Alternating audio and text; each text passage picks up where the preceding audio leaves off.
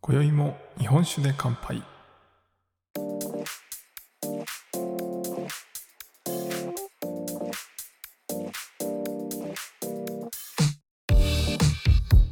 岡の聞き酒師こと杉玉がお送りする酒林ラジオ。この番組では毎回ちょっとだけ日本酒の楽しみ方や銘柄をご紹介しながら日本酒の美味しく楽しい入り口へご案内するための情報をお届けしております。今回のテーマは日本酒をこれから始めるなら探してみてほしい銘柄5選です。はい、というわけで皆様いかがお過ごしでしょうか？杉玉です、えー今月はですね、まあ日本酒のおつまみから始まり、えー料理の合わせ方、そして、えー日本酒に最初にね、会った時の思い出の味はどんな味ということで、まあなんかこう、日本酒の始め方というかね最初にこうやったらどうですかっていうお話を今月まあ4月っていうこともあって、まあ、新生活が始まって、えー新しく社会人になった方とかもねいらっしゃるかなと思ったんで、まあ、そういう感じの話をしてきました。でまあ早いものでねもう4月も終わりということで、今月の最後はですね日本酒をこれから始めるなら探してみてほしい銘柄5選ということでちょっと銘柄紹介をしていこうかなと思います。まあ、この後、今日が、え4月の28日ということで、ゴールデンウィークに入りますね。皆さん、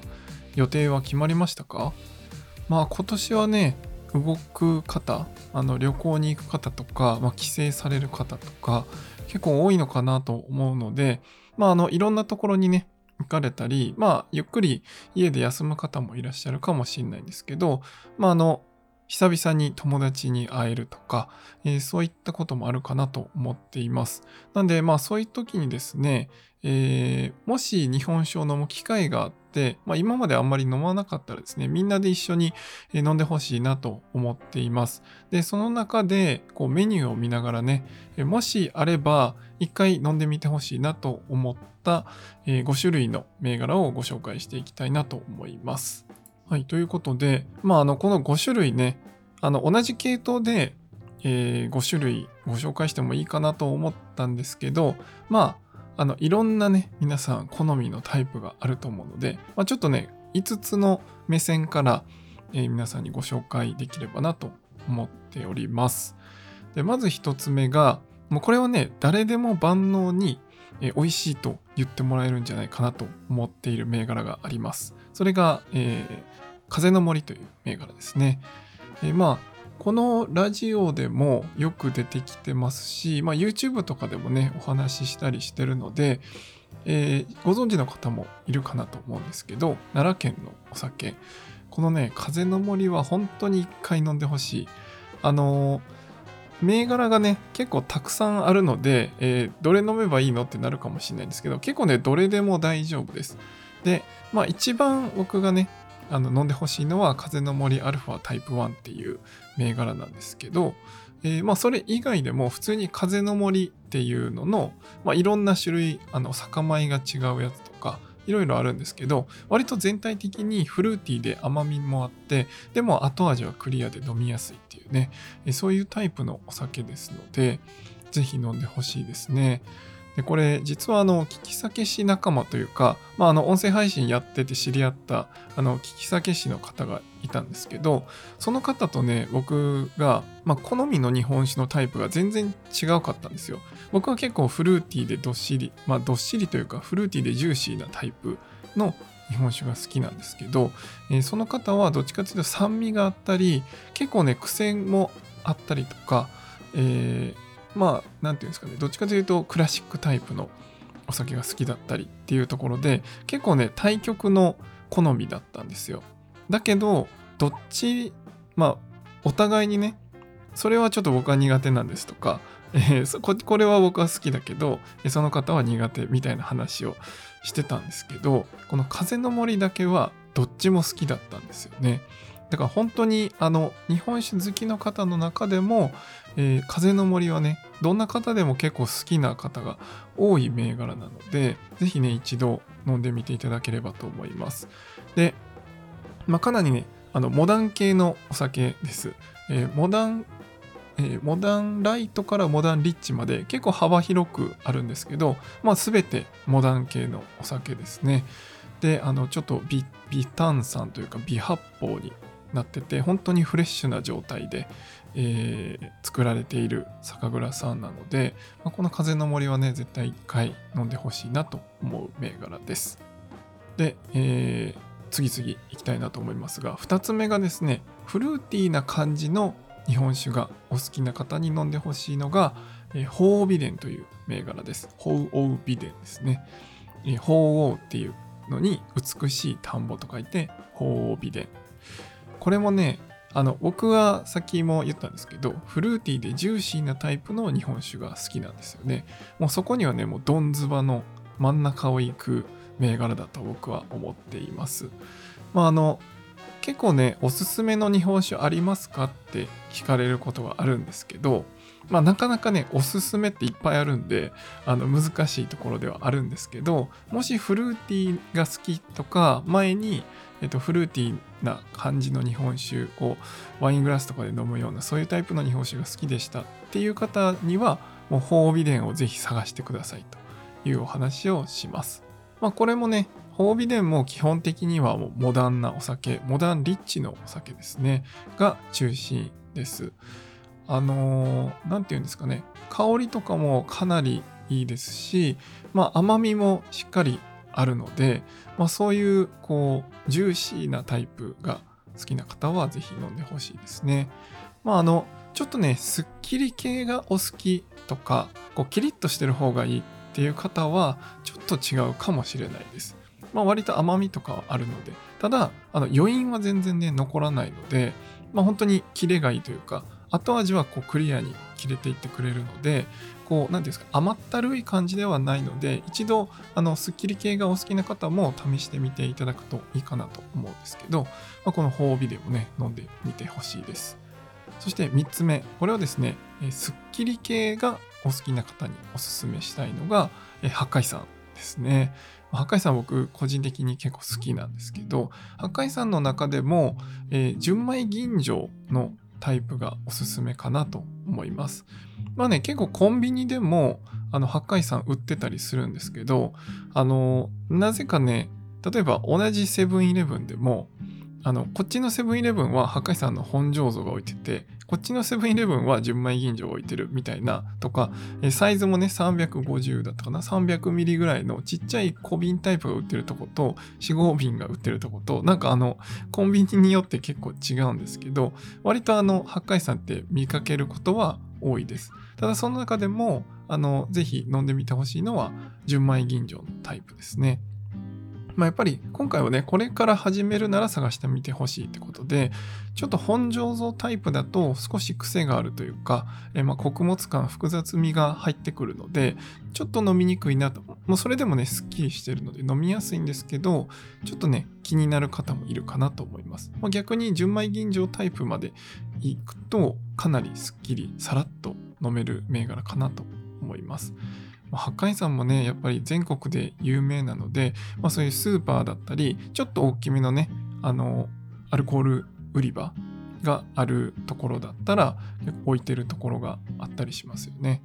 まああの淡麗辛口という、えー、言葉がね日本全国に広まったまあ火付け役というか、まあ、そういった時から有名になった、まあ、八海山とか久保田とかね新潟のお酒ですよね、まあ、それの代表的な一つということで八海山飲んでみてほしいなと思います、まあ、八海山もね他にもあの越後で候っていう銘柄があったりするんですけど12月で限定で出る赤ラベルとか通年で出てる青ラベルとか、まあ、そういったねなんかいろんなタイプの八海山があります。あの僕がね個人的にあんまりこう買えないけど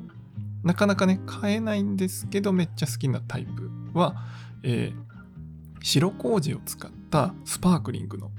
破壊さんがあるんですけど、ちょっとね、お高いんですよ。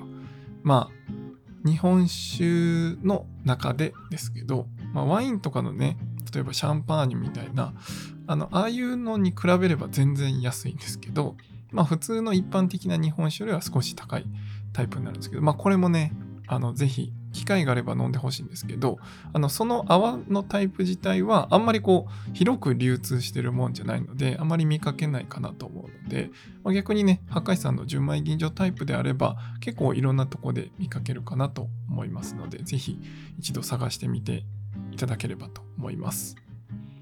そして4つ目これが、えー、かなり落ち着いたタイプですね。さっきみたいな、こう、ホービデンみたいなフルーティーなこう香りとかではなくて、こう、しっぽり、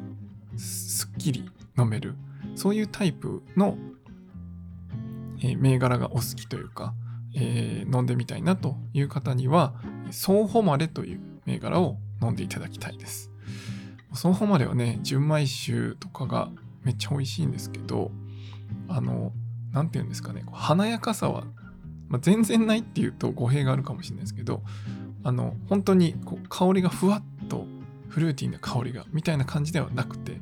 もうスッとそこにあるっていう、まあそういうタイプの日本酒なんですけど、まあこのソーホマレもね、本当にあの常温で飲んでいただくのもいいですし、まあ、ちょっとね、温めて飲んでいただくのもいいです。まあ、クラシックライトなタイプが多いですね。まあ、このソーファーマレもね、ぜひあの一度飲んでほしいんですけど、まあ、夏、これからね、夏の時期に出てくるソーホマレの夏オンザロックっていう銘柄があって、あの昨年の異業種コラボライブですね、僕がやってる、えー、コミュニティサカラバのメンバーで、あの毎月1回やってる異業種コラボライブなんですけど、まあ、それでみんなで同じお酒を一緒に飲みましょうっていうのをね、えー、去年もやってたんですけど、それの日本酒の月の時に皆さんに飲んでいただいたのが、ソーホマレの夏オンザロックっていうやつで、まあ、これは、これもね、まあそのフルーティーな感じっていうよりは、本当にこうスパッとすっきりしてて、あのロックで飲んでくださいというところで、まあ、ちょっとねあのボリューム感というか濃さはあるんですけどでもこうロックにするとめちゃくちゃさらっと飲める美味しいお酒だったんで、まあ、これもねあの夏の時期になったら毎年1本は飲む銘柄ではあるんですけどまあそれだけじゃなくてソーホマレの通常銘柄も、えー、いろいろありますので、まあ、そっちをねまず飲んでいただければなと思います。まああの関東のお酒なので関東の方が手に入りやすいかもしれないです。あの福岡だとね住吉藩さんで取り扱いがあるのでもし今聞いてる方で、え九州の方、えー、福岡にお住まいの方は住吉藩さんに行っていただければあの買えるかなと思いますさて最後ですね、えー、5本目は、えー、さっきちょっとねあの紹介したのも関わってくるんですけど、えシュワシュワ系ですねやっぱりね、あの、サワーとかハイボールとかね、シュワシュワしたやつって美味しいじゃないですか。なんでこう、シュワシュワして、こう爽やかな感じがお好きな方に飲んでほしい銘柄。これが、えー、若波のスパークリングですね。えー、ちょっとね、やっぱ福岡のお酒も皆さんに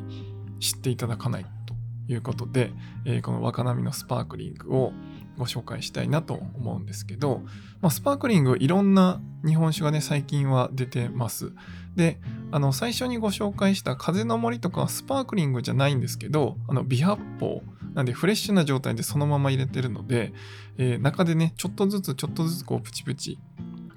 泡が出てきて勝手に微発泡になってるタイプなんですけど、えー、スパークリングと呼ばれるものはあのちゃんと瓶内二次発酵といって中でもう一回発酵させることで本当にこうしっかりシュワシュワになるタイプのものですね。これをスパークリングと呼ばれます。でこのね若波のスパークリングっていうのはあのちょっと珍しくて福岡でしか作っていない酒米のジュゲムっていう酒米があるんですけどそのジュゲムっていう酒米を使ったスパークリングということで、まあ、福岡の酒蔵で、しかも福岡の酒米を使ったスパークリング。で、まあ、甘みとかもね、ありつつ酸味もあって、こう、スパークリングでシュワシュワしてるので、めちゃくちゃね、爽やかに飲めます。で、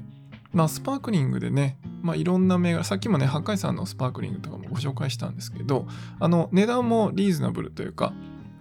通常の銘柄と全然変わらないぐらいのお値段で買えますので、まあ、若波のスパークリングもぜひ見かけたら飲んでほしいですね。もしね、お家でこの若波スパークリング買って飲まれる方は、ちょっと開ける時だけ注意してください。あの、僕はね、一回吹き出したことがあります。はい。まあ、それぐらいね、しっかりスパークリングシュワシュワしてますので、まあ、そこだけご注意いただきながら、えー、探してみてほしいなと思います。割とね、若波酒造さんも全国で有名な、福岡の酒蔵さんかなと思いますし、まあ、どっちかというと、フルーティーですっきりっていうタイプですかね。まあ、クラシック、あ、クラシックじゃない、えー、モダンのライト系の銘柄が多いかなというイメージですが、まあ、ぜひね、えー、この若波のスパークリングもシュワシュワ系がお好きな方は、飲んでみてほしいなと思います。というわけで、まあ、5種類ねご紹介したんですけどあの福岡の銘柄他にもねご紹介したいのはいっぱいあるんですけど、まあ今までもね、いろいろ、例えば庭のウグイスだったり、田中65だったり、あとミーナ寿とかね、いろいろあるんですけど、まあそれ全部言うと覚えれないと思うので、まあ、今回は誰でも万能に飲める、まあ一番あのおすすめなのが風の森。そしてフルーティー大好きな方は鳳凰美伝。で、スッキリのタイプがお好きな方は八海山。その中でもちょっと純米吟醸系を飲んでいただく。あとはこうスッと落ち着いてるものを飲みたければそう誉れで最後シュワシュワ系がお好きだったら若波スパークリングを一度探してみてほしいなと思いますまあねあの日本酒の難しいところはやっぱり地酒の文化なのでそれぞれの都道府県皆さんがお住まいの地域で、えー、やっぱ周りのね都道府県のものが多く売られてると思います。なので、まあ、その中から選んでいただくっていうのが、まあ、一番手っ取り早いっていうかあの見つけやすいですし、まあ、今日ご紹介したのって全国いろんなところのお酒なのでもしかしたら近くになかったりもするんですけど、まあ、飲食店さんとかだとあのいろんなところの銘柄を揃えてるところとかもあると思うのでそれで探していただいたりあとはさっき言った僕があの何て言うんですかねキーワードとして言った誰でも万能に飲めるとかフルーティーが好きなんですとか、まあ、そういったキーワードを使って、えー、皆さんが行かれるお店で、えー、メニューから店員さん店員さんにね聞いて、えー、こういうタイプのお酒ってありますか？みたいなことで頼んでもらうと割と近いものが出てくるんじゃないかなと思いますのでぜひね試してみていただければと思います、まあ、ゴールデンウィークも含めてね日本酒まずはあんまり飲んだことがないとか、あんまり銘柄とか知らなかったっていう方は、ぜひね、一度ちょっと気にして見ていただけるといい,、いいかなと思います。では今回は以上にしたいと思います。酒ピース、お酒のご縁で人がつながり、平和な日常に楽しみを。お相手は酒林ラジオパーソナリティ杉玉がお送りしました。また次回の配信でお会いしましょう。良い夜をお過ごしください。